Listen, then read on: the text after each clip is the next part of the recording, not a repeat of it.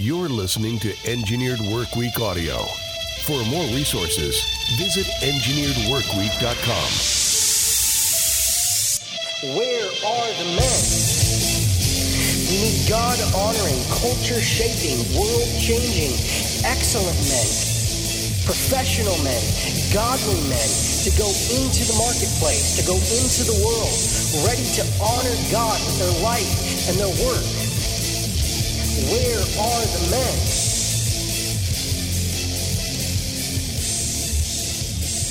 Sam said the uh, rookies always forget to unmute, so got it. Um, yeah, I uh, I'm really honored to be here. Um, Heritage is a, uh, it, it's a, every time I've come, it's a very rich, uh, theologically rich, uh, really gracious church um, that is filled with a lot of mature believers. So it's refreshing um, and and just encouraging to be here. So um, before we jump into kind of the talk, I uh, just wanted to pray uh, again um, and really make uh, make tonight.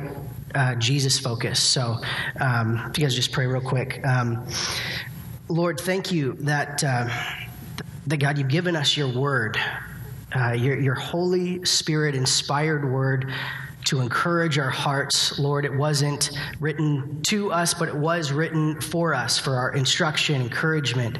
Um, Lord, I pray uh, that I would just be a conduit of what you want to say to your people, um, your children, uh, your church. Lord, this is, uh, it's a great honor. Um, but God, we are all here to meet with you, uh, including me. I want to experience you. I want to um, grow in my knowledge of you tonight.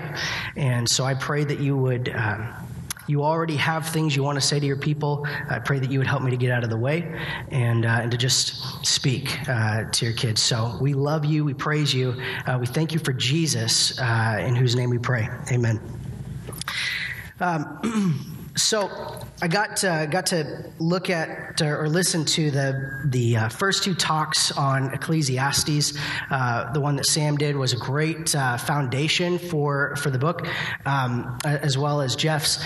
Ecclesiastes for me has always been that um, that book of the Bible. I don't know if you're kind of like me. Uh, there's a lot of books that I love. Ecclesiastes has kind of been the daunting one uh, for me. Um, it's always like in my devotions, you know, all right, uh, Flip just got done with Proverbs. Uh, great, Ecclesiastes going to First John, I guess. So um, it, it's just one of those books I haven't really known what to do with. So when Sam asked me to uh, to preach through it, I kind of had to face it head on. So it, it's a it's a great book um, with with a lot of practical implications. Um, but just to recap, kind of what uh, Sam and Jeff have already laid down as the foundation. Uh, we're dealing with a book written by a guy that uh, has more resources, more influence, more power, more riches, more responsibility uh, than any of us can really imagine. Um, and so, for uh, in light of that, I want to take a snapshot look at Solomon and Ecclesiastes in the context of the whole storyline of the Bible, which is ultimately pointing to Jesus. So, how does Ecclesiastes fit in light of, of the whole gospel? Um, so, we're going to go uh, kind of look at four lenses, um, and we're going to camp on the, to- uh, the topic of work. Um, so, if you remember, the kind of whole chapter one of Ecclesiastes is pretty depressing uh, at times, and and very, very, uh, you know, kind of pragmatic, pessimistic, very real uh, and raw. Um, we get to chapter two, and it's uh, kind of the first half is all about the um, really meaninglessness of, uh, of pleasure, self indulgence, and then wisdom. Uh, and then we get to this topic of work. So um, before we jump into Ecclesiastes, we're, we're going to look at uh, kind of work and how does the gospel impact our work. Um, it takes up a significant amount of, of our time. Um, and part of the reason I think that Sam wanted me to touch on this topic is um, I'm not a pastor, so I'm not preaching every week. I don't, uh, you know, I, I, we serve at a church. My wife and I serve at a small church now. We were at Mars Hill, Portland, um, for for a season, but um, I'm in the marketplace, uh, like many of you. So, you know, when it comes Monday, uh, I'm going back to the office, uh, like many of you. And uh, the question that has been lingering on my heart for many years is, uh, you know, I love Jesus. I want to serve Jesus. I'm, I'm fired up about the kingdom.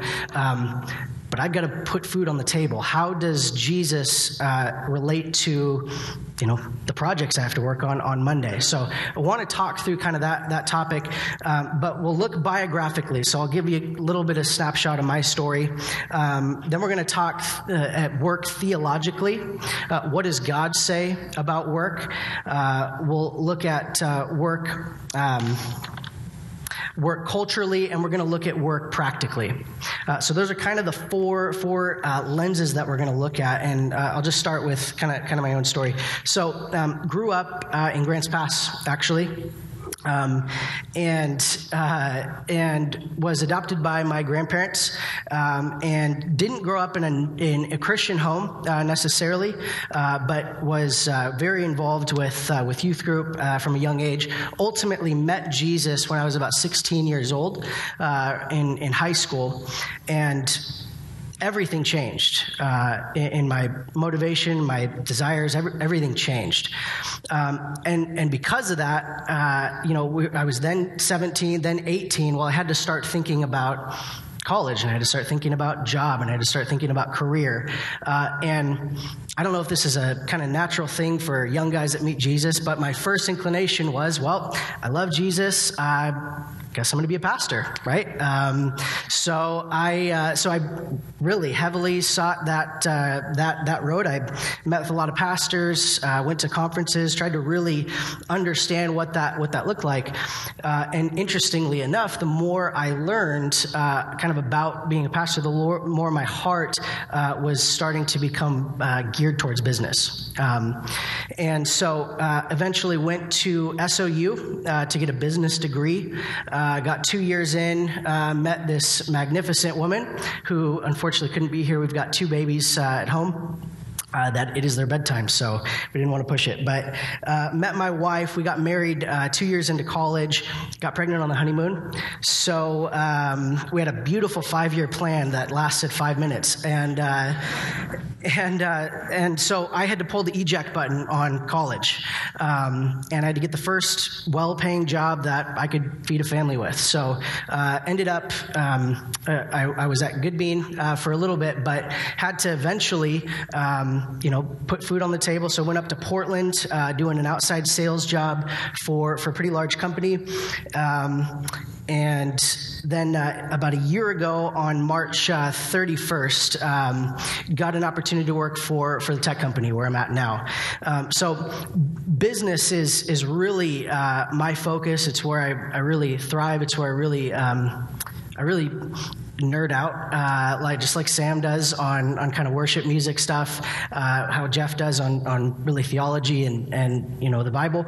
Uh, I love the Bible, love theology. Um, I'm just a nerd when it comes to like statistics and data and finance and that weird stuff. Um, so, some of you are are like that. You love Jesus, uh, but you've also got interests in in kind of the marketplace. So, really, um, I wanted to talk to you uh, and and answer hopefully some of the questions that you've had um, about how how Jesus interacts with with your work. Um, so that's where I'm at now. And my wife and I, uh, like I said, we were at Mars Hill, Portland, uh, until things transitioned there at the beginning of 2015, and we're now serving. Uh, and then I'm working, and then, like Sam said, launched a website uh, to kind of teach people how the gospel uh, impacts their work.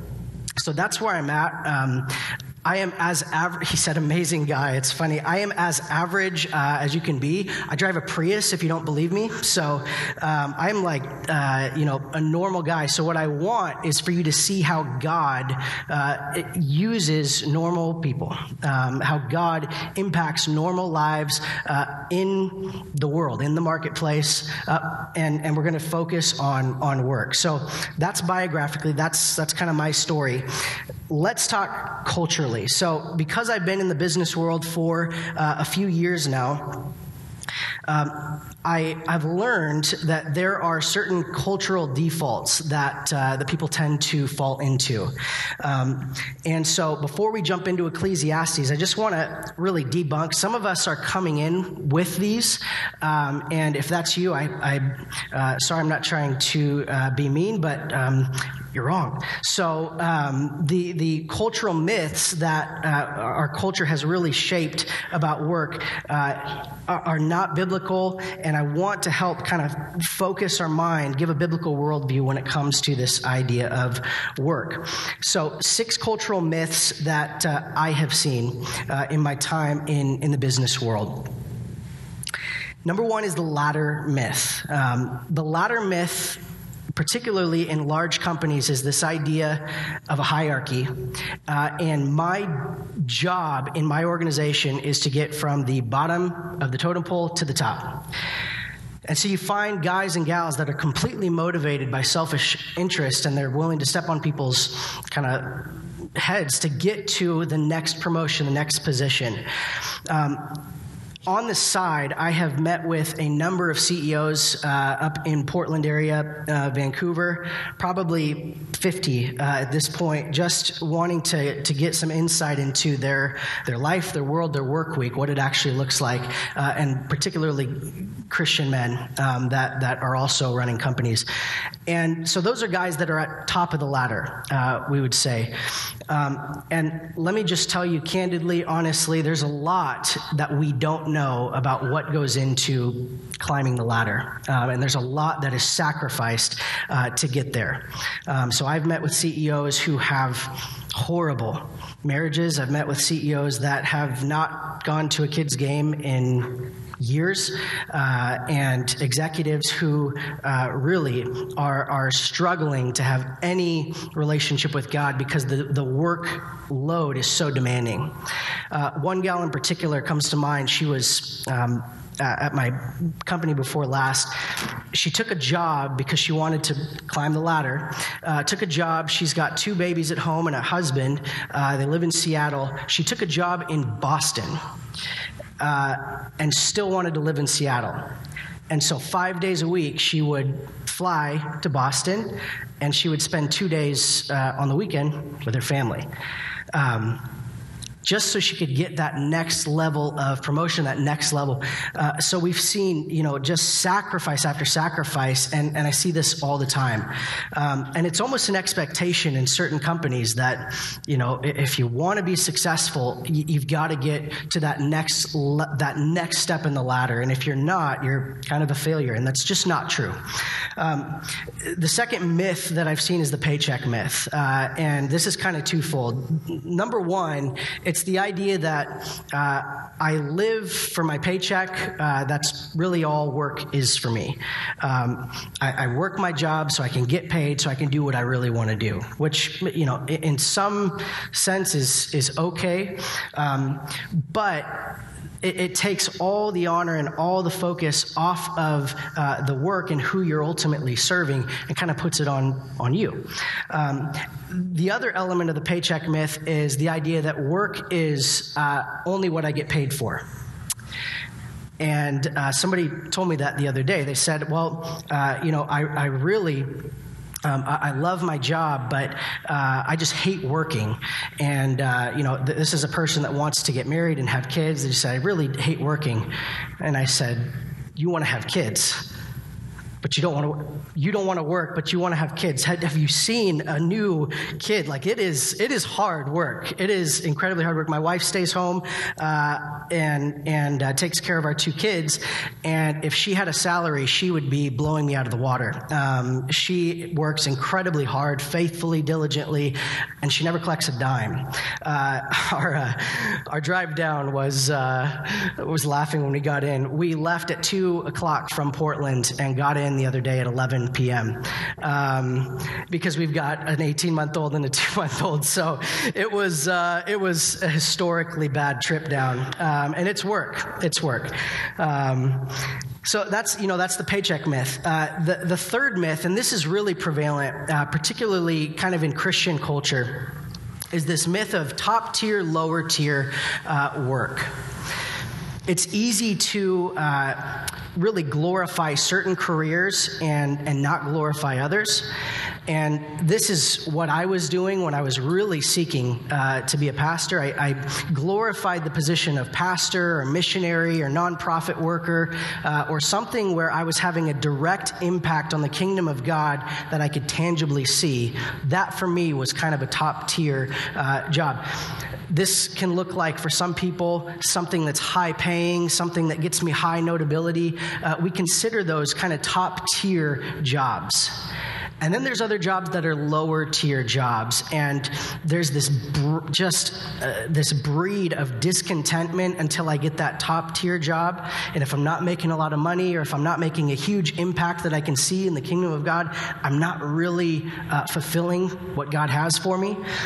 And so you've got the person that is, you know, scrubbing floors, thinking that they're not honoring God because they're not you know, in Africa on the mission field. But the truth is that God's mission is not particularly in Africa, it's wherever He has you. Um, so, so I've seen this uh, prevalent, though, in, uh, you know, in, in, kind of the church world. Uh, now, being a pastor, what I don't want to do is say being a pastor is, is lower tier because it's absolutely not. It, the, the issue is whatever God has called you is what you need to focus on, and there is no uh, lower tier work. And we'll talk about that later on when we talk about kind of the priesthood of all believers. But, um, but, but that's a myth I see all the time. Number four is the, the curse myth, the idea, obviously, uh, that work is part of the curse. Um, nope, it is absolutely not. The thorns and thistles were part of the curse, particularly if you're a man. Uh, but work, as many of you know, you guys are very familiar with, with Genesis 1 through 3, work was there from the beginning. Work was an honorable thing. It was given to Adam and Eve before sin entered the world. Um, and there was perfect union, communion with God, perfect union, communion with each other, and God gave them work to do. And so work was a beautiful thing, it was an honorable thing, and it reflected the character of God. Uh, and, and, so that myth, I see it all the time. Uh, uh, the fifth element, uh, the fifth myth is the I work myth, meaning uh, that work is ultimately only affecting me. Work is about me. Work, it, it, I should be focused on my career, on my development, on my growth, and I'm really the only one that's impacted in, in my work. Um, if you're married, you know that's not true. Um, you, you absolutely are, are affecting other people, your company, your uh, other your coworkers, your, your spouse, your kids by the vocation and by the work that you choose. Um, and, uh, and work is not about you. Work is ultimately the outpouring of yourself for others. Uh, and, uh, and so, number six, the, the last myth that, uh, that I see all the time is the, the no plan, no problem myth that uh, God is sovereign. He knows where I live. He's got my Facebook profile. He can PM me. He's got my number. Uh, if he wants to give me work to do, I'll wait for him, but I'm not really going to try. I'm not really going to plan. Uh, and, and I'll just sort of wait for God to, to show up. Um, and you see that all the time, uh, particularly with, with young guys that they like playing video games. They like Netflix. They kind of like, uh, you know, leisure more than work. And, and the mindset is if God wants me to work and if He wants to, to give me a specific calling, He knows where to find me. Um, and so, so we know that that's not true, that Proverbs talks a lot about planning, Proverbs talks a lot about diligence, uh, and absolutely God is sovereign, but you're also going to need to put in work. So, wanted to start there. What, what is the problem that we're trying to solve? What is the uh, kind, of, kind of erroneous views that we tend to, to fall into? And, and culturally, those are six myths that I have seen uh, very prevalent uh, in the companies that I've worked for, the research I've done uh, with many of the godly men that I've met with. Uh, this tends to be a, um, a, a, a pattern, or, or these kind of six myths. So, so that's work culturally talking about work theologically, so what, what is the right answer? How do we define work? What is work in the context of, of Scripture? What does God say about work? Uh, this goes all the way back to Genesis 1 through 3. Uh, work like I said, began uh, in Genesis 1 through 3, but it didn't begin with Adam and Eve, it begins with God. Um, God, in the beginning, there was uh, God. And what we see through chapter 1 and chapter 2 is God working. We see God producing. We don't see God taking. We see God working six literal days, creating the heavens, creating the earth, creating the birds in the sky, creating everything we enjoy uh, and its work. And we know that because it says, Then he rested on the seventh day. Uh, so the pattern we see kind of in scripture about work is it begins with God, uh, and you're going to need to work, and you're going to need to work hard, and you're also going to need to rest. That's, that's really the summed up, simplified history of work. That's where it all starts. Uh, and everything is good. God ultimately culminates his work by creating Adam and creating Eve. And everything's great until chapter 3 the reason why work is so skewed, and the reason why work is so hard to understand, and the reason why work is so hard to enjoy, and the reason why uh, work often is tainted is because of Genesis chapter 3. Where in Genesis chapter 3, we see Adam and Eve, when they should have been working, were sinning against God. And upon sinning against God, they literally tainted every bit of the bloodline that would come after them. And so you and me are coming from a tainted, distorted, fallen world that begins in Genesis chapter 3. You wonder why work is hard. You wonder why it fights back. You wonder why there's thorns and thistles with your work. It's because of Genesis chapter 3. And so that's, that's kind of the, the entry point into this idea of, of work. And, and then we move into uh, Ecclesiastes. So you've got uh, the, the storyline of the Bible is you got, you know, obviously the Jeff and, and Sam talked about, you've got the different genres. You've got the Torah, you've got the wisdom literature, and, and in the wisdom literature, we've got this uh, really fascinating book called Ecclesiastes written by a guy who in our day would be something of the, the likeness of a Bill Gates meets Hugh Hefner meets Tom Brady. Like, he had every bit uh, of cultural value that we tend to strive for. There was no resource, there was no thing or person that he could not have. Whatever his heart desired, he could have. Imagine that. That is wild. Some of us strive for influence. Solomon had influence. Some of us are striving for money. Solomon had more money than anybody on the planet in his day. Some of us strive for real estate. We strive for power. We strive for women. I mean, Solomon had all of the things that our culture holds really valuable. Solomon says, I've tasted it all. He's tried sex. He's tried marriage many, many times. He's tried, uh, you know, money. He's tried pleasure. He's tried food. There isn't a drink he hasn't had. There isn't anywhere he hasn't been. He's had it all. All the experiences that we desire, uh, Solomon had. And we're seeing a man who, at the end of his life, is looking back and really giving a pragmatic, realistic view of, of life. He's an old, rich, sinful, foolish guy who at one time started off really well.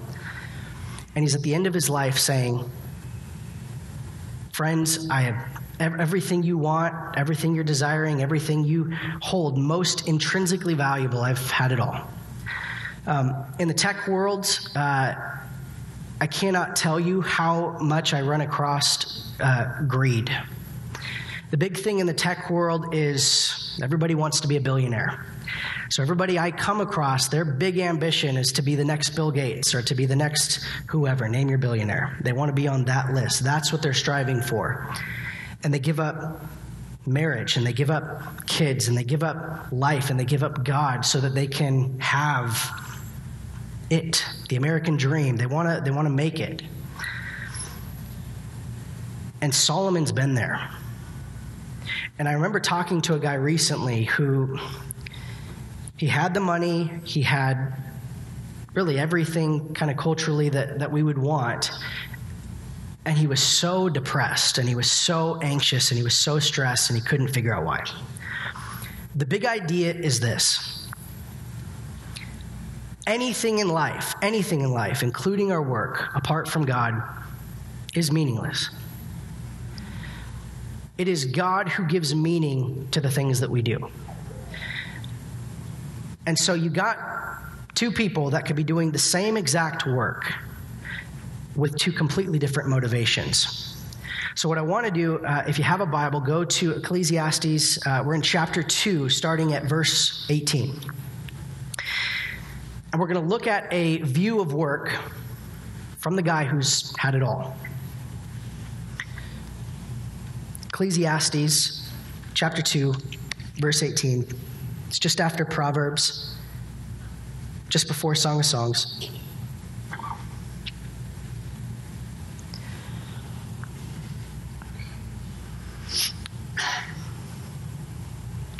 Now, again, the first half of this chapter is all about the meaninglessness of self indulgence and pleasure, the meaninglessness, the vanity of wisdom. He said, I've had all pleasure, I've had all wisdom, and it all was meaningless. And then he gets to this topic of work which for many of us is eight to 10 hours of our day, 40 hours to 60 hours, sometimes 80 hours, depending on your, your job of work. It takes up the majority of our time, and this is what Solomon has to say. So, verse 18, chapter 2. I hated all my toil in which I toil under the sun, seeing that I must leave it to the man who will come after me and who knows whether he will be wise or a fool? Yet he will be master of all for which I toiled and used my wisdom under the sun. This also is vanity. So I turned about, gave my heart up to despair over all the toil of my labors under the sun. Because sometimes a person who has toiled with wisdom and knowledge and skill must leave everything to be enjoyed by someone who did not toil for it. Isn't that the truth?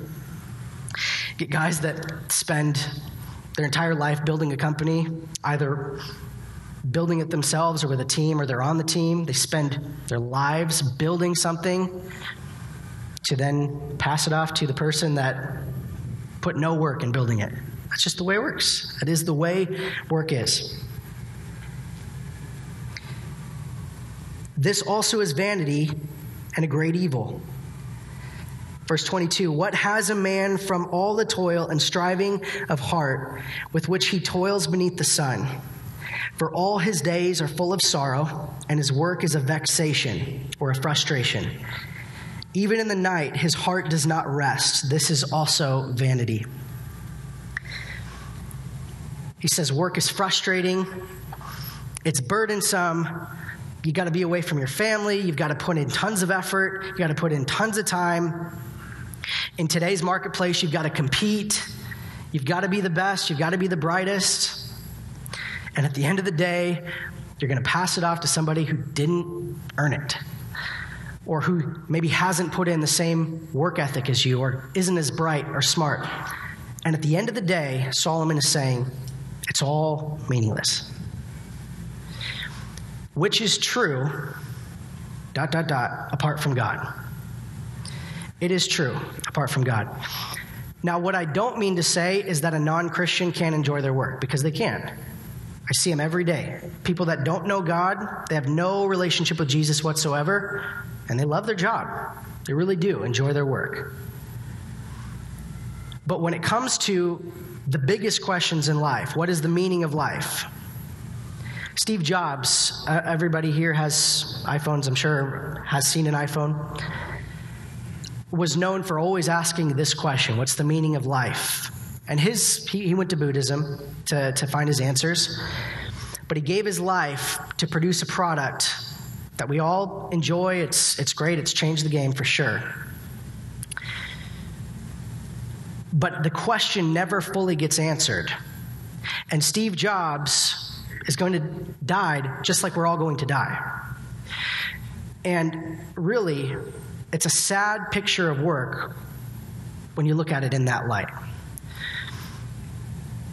And so it, it, it is easy to get frustrated, it's easy to get uh, confused, it's easy to get bitter about work because I spend so much time doing it. But the truth is, work is, is meaningless. But Bill Gates really did enjoy his job and he gives a lot of money and he is satisfied in, in his work. But what Bill Gates will never have, what he'll never have, even though he has tremendous wealth, is he will never have, well, I shouldn't say never, we hope he has. What he does not have today is an experiential knowledge of the person of Jesus. That's what it's all about. Ecclesiastes and the rest of the Old Testament and the rest of the New Testament is all pointing not to principles, not to an idea, not to an ideology, not even to a worldview. It's all pointing to a person. And so the issue is not the work you do. There's no such thing as Christian work and non Christian work. That's not, it's not true. The distinction between a non Christian work week and a Christian work week, it's really not that different, right? The doctor I go to he's going to be performing the same operating procedures as, you know, the non Christian and the Christian are going to do the same exact thing. The businessman, the non Christian and the Christian, they're going to have the same responsibilities, the same tasks, probably the same schedule. But the issue is, and the altogether deepest distinction is not on the surface, it's completely and utterly in the heart. The storyline of the Bible is about Jesus. We worship a guy who is resurrected from death. That means something. And I believe it's Matthew 12, verse 42. Jesus is talking to a group. Sorry for the, the uh, don't have the context. But he says, There is something greater than Solomon that's here. And so it's easy to look at Solomon and feel somewhat jealous of the resources, the influence, the power, everything he had. He had marriage, but Jesus is the ultimate bridegroom. He had money, but Jesus says he has a cattle on a thousand hills. Right? He had influence, but Jesus has all authority, all power, all influence for eternity. Jesus is a greater Solomon. The ultimate storyline of the Bible is not Ecclesiastes, and it's not Solomon, it's Jesus. So the question we need to ask is how is our work going to be affected by Jesus? And like I said, it's not going to change on the surface. But the non Christian and the Christian will have completely different heart motivations. And one is not better than the other, I can tell you that for sure. But the Christian work week and the Christian worker and the Christian man or woman that's in the marketplace is motivated by a story bigger than themselves and bigger than their work. And Solomon touches on this in the next verses, verse 24. He says that there's nothing better for a person than that he should eat and drink and find enjoyment in his work. This also I saw is from the hand of God. For the one who pleases him or, or sorry, for apart from him, who can eat or who can have enjoyment? That's the question. Apart from God, who can really have soul satisfying, confident knowledge of not only my eternal state, but my present loved self, my present loved salvation? Who can have that but the person that's with God, but the person that's in Christ? the Christian worker, the Christian man, and the Christian woman is one that is fully aware of their sin, is fully aware of their desperate need for a Savior. And on the surface, they might have the same interest, the same schedule, the same responsibilities, the same tasks. But their motivation is for the glory of God and for the good and flourishing of other people.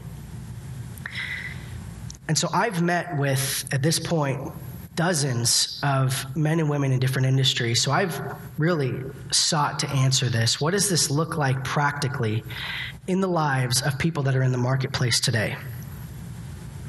So I've met with Christian police officers, I've met with Christian doctors, I've met with Christian lawyers, accountants, CEOs, right? And I've met with pastors.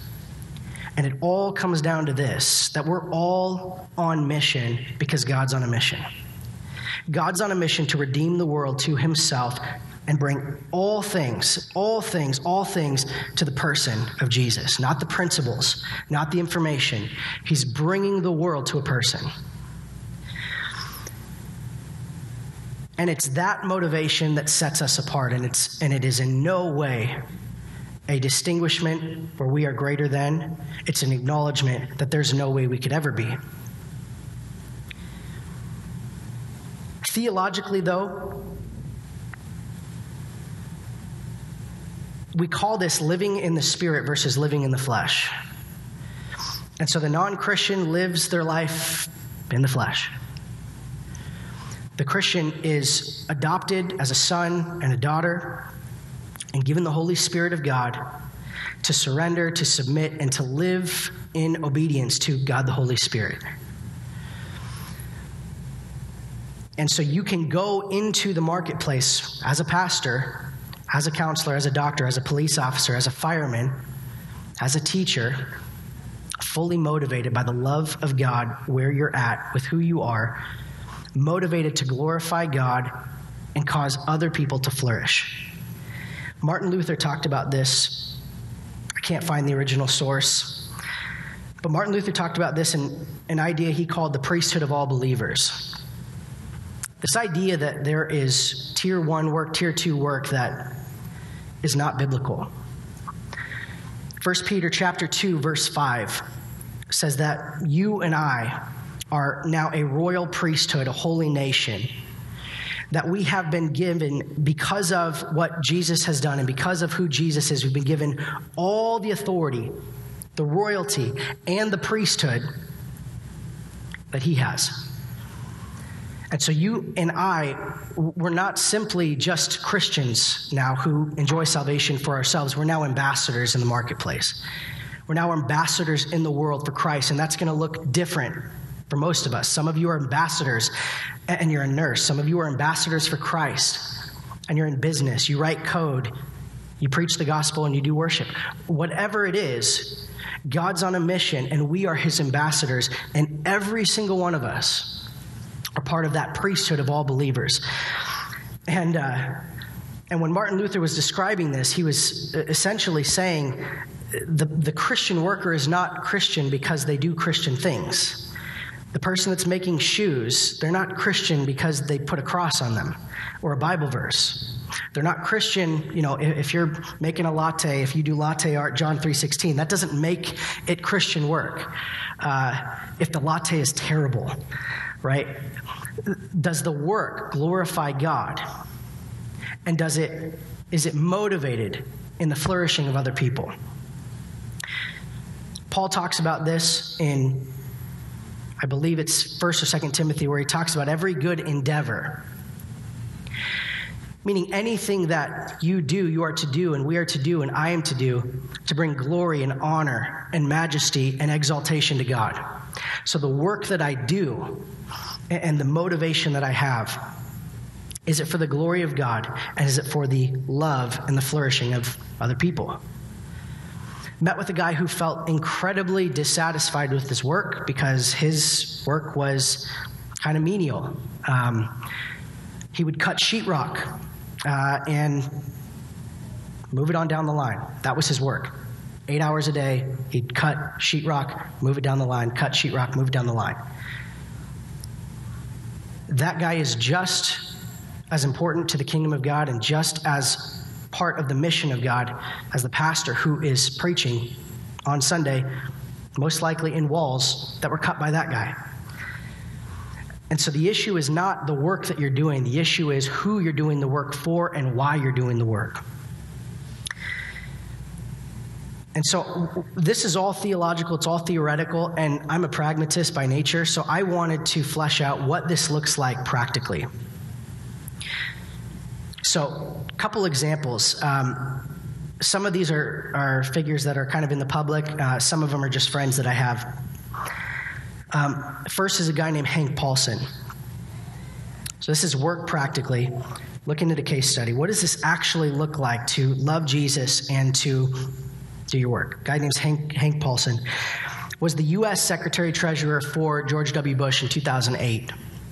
And his responsibility was to essentially balance the budget for America. Kind of a big deal. Um, 2008 was on the cusp, if you remember, of the financial crisis. The housing market was completely about to, the, the bubble was about to burst. And George Bush hired this guy, Hank Paulson, to fix it. And so Hank's really, uh, he's got four huge entities that are about to crush the American econ- economy Lehman Brothers, uh, Barclays, and some others. Merrill Edge was one of those. And these are all banks that are lending to other banks that are funding businesses that are providing jobs. So, just so you see what the trail of influence is, this, this is how the economy works uh, in, in, today's market. You got the large banks, the Citigroup, the, the really large entities that are giving to the smaller uh, kind of entities who are giving to the smallest entities who ultimately give to you and me if we want to go start businesses, uh, or you know, some of you work for uh, an employer and they're providing jobs, and those jobs depended on this guy. And he got to this point uh, in the process where he was meeting with uh, some really big, big names, you know, Bank of America and, and some others, to try to fix this problem. And he had to make some really tough decisions. He had to essentially pick which one of these large entities, Lehman Brothers, Barclays, Merrill Edge, what, which ones are we going to let die because somebody's got to die. Um, and he was about to go in this meeting present this case, and uh, and he was completely panicked, freaked out, didn't know what uh, he was going to say. He's a really sharp guy, um, but he was he was nervous and he was kind of losing it and he calls his wife. Uh, take note of that, guys. That is always a good move. Um, but calls his wife and says, Sweetheart, I don't know what I'm going to do. And she didn't know the full context. She just she knew her husband. He said, I didn't know. I don't know what I'm going to do. I've got to make a tough call. Will you pray for me? And his wife, very tenderly, very lovingly, uh, but directly says, Sweetheart, God has not given us a spirit of fear, but of a sound mind. And quotes, I believe it's uh, verse in 1 Timothy. And he was so encouraged, and the Lord ministered to his heart in that moment. And he walked into the meeting with such a confidence uh, and and really clarity on what he was supposed to do. This ultimately is what led to Bank of America buying out Merrill's Edge, saving millions of jobs. Huge, huge, huge influential, uh, influential decision. If America's economy had collapsed, the world economy would have collapsed in that day, the way it was set up. So, huge, huge deal. Second guy is a guy named Dan Cathy.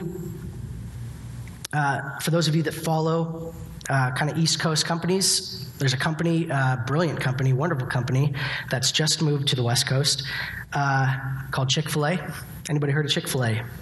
Yes, best chicken sandwiches in the world. Go to Hillsboro if you want one. They just opened. Um, incredibly great, brilliant, successful franchise on the East Coast. Um, and the guy that runs it is a Christian. And what he has done with the culture of Chick fil A is he has brought in employees, particularly young employees, uh, that are, they have no hope. Many have been homeless. Many have been really cast aside by the schools and the institutions and other employers.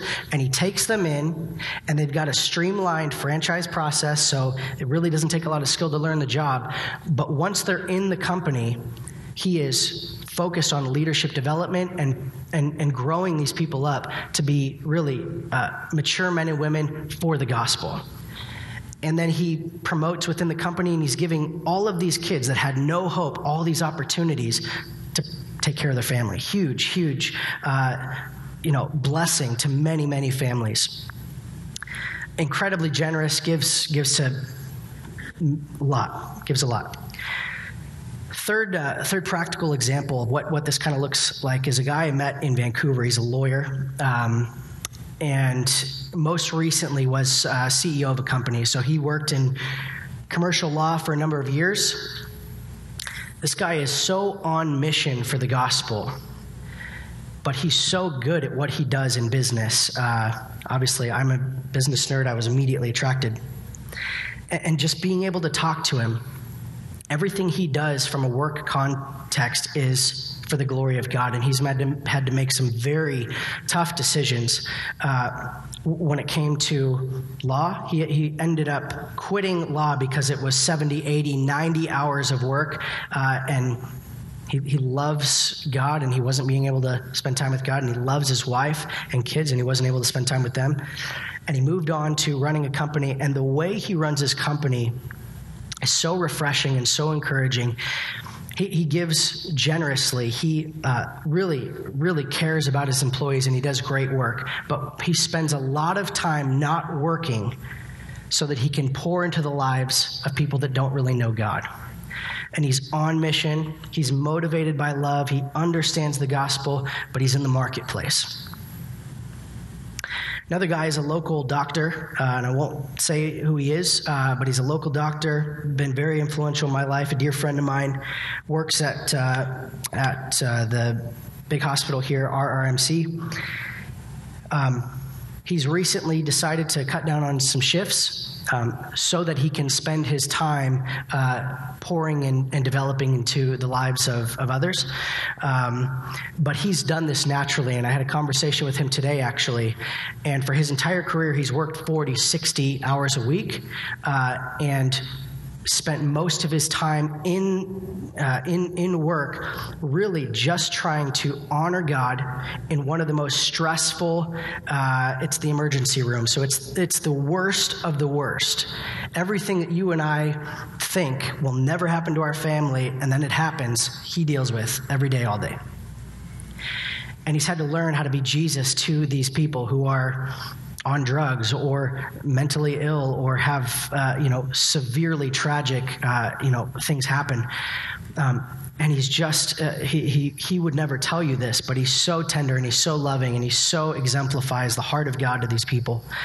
And then when he's not working he spends his time developing young leaders to eventually send them off uh, to, to do great things. So uh, that, that's really practical. This all culminated for me and this will be the last one in the current company that I'm working at. Um, it's a tech company that was bought out by a larger company, and I won't uh, name the name, but um, 90% of the folks that are in our office love Jesus. The guy that runs the office loves Jesus. Uh, our headquarters is across the country, so we kind of are our own little subculture.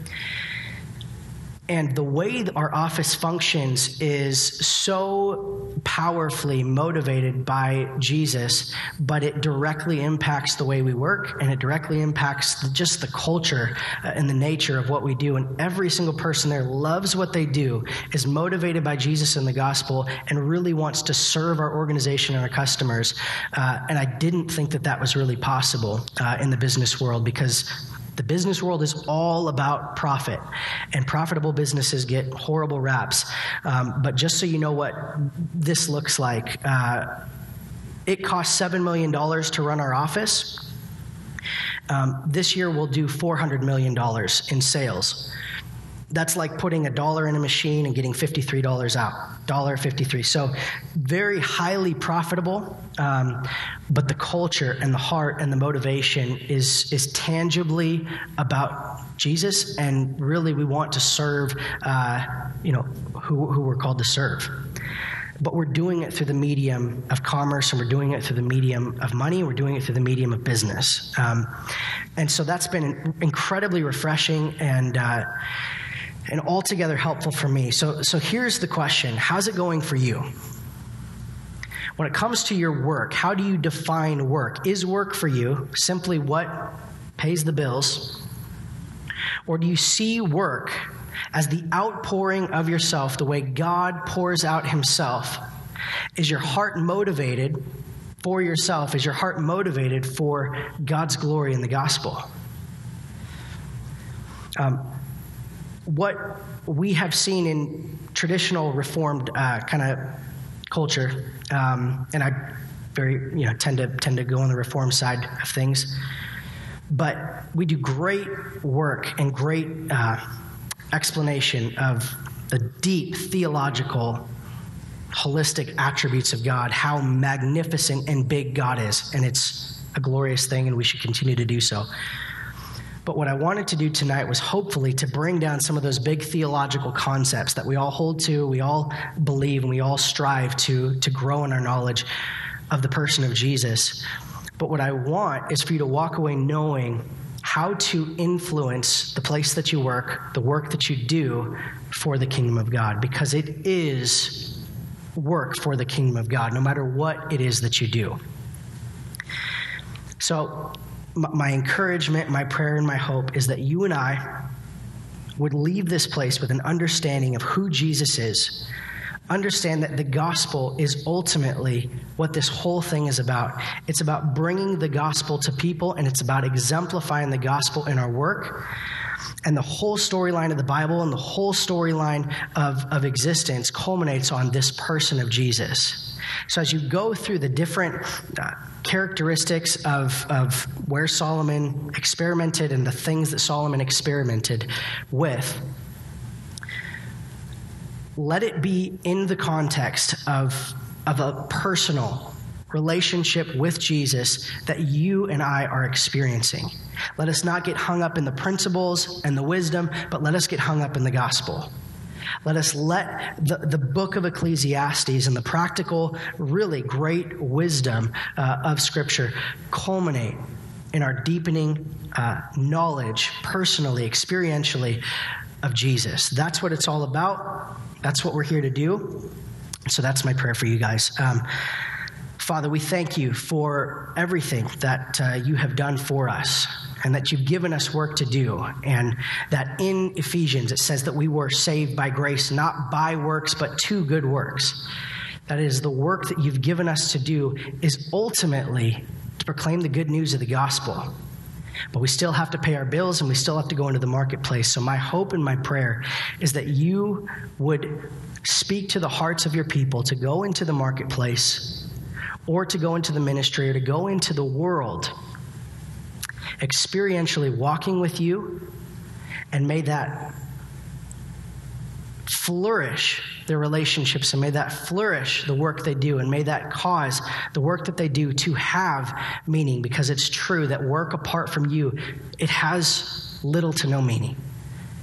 But work with you is so meaningful and it's so glorious and the fact that we get to exist in your presence, to know you, to then love and serve and cause other people to flourish through our work is an amazing gift.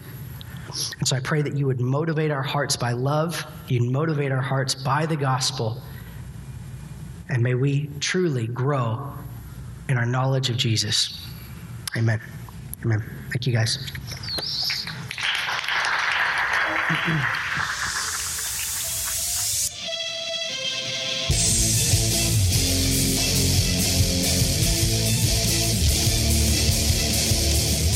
Thanks for listening. For more content, visit engineeredworkweek.com.